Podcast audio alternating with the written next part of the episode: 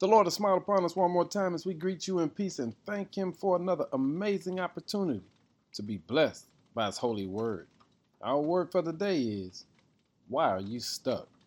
In Matthew 4, verse 35, Jesus says to His disciples, Let's cross to the other side of the lake. Hey, family, have you ever listened to God, followed His, his instructions, and found yourself in a tough situation? Because that's what the disciples are right now. They heard the voice of the Lord, they did exactly what He said, and now they find themselves in the middle of a storm.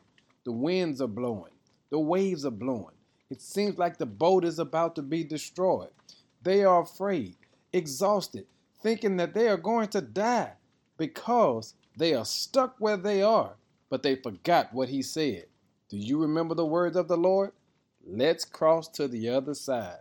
And so many people are stuck right now because the Lord told you what to do. He just never told you what you were going to encounter once you do it.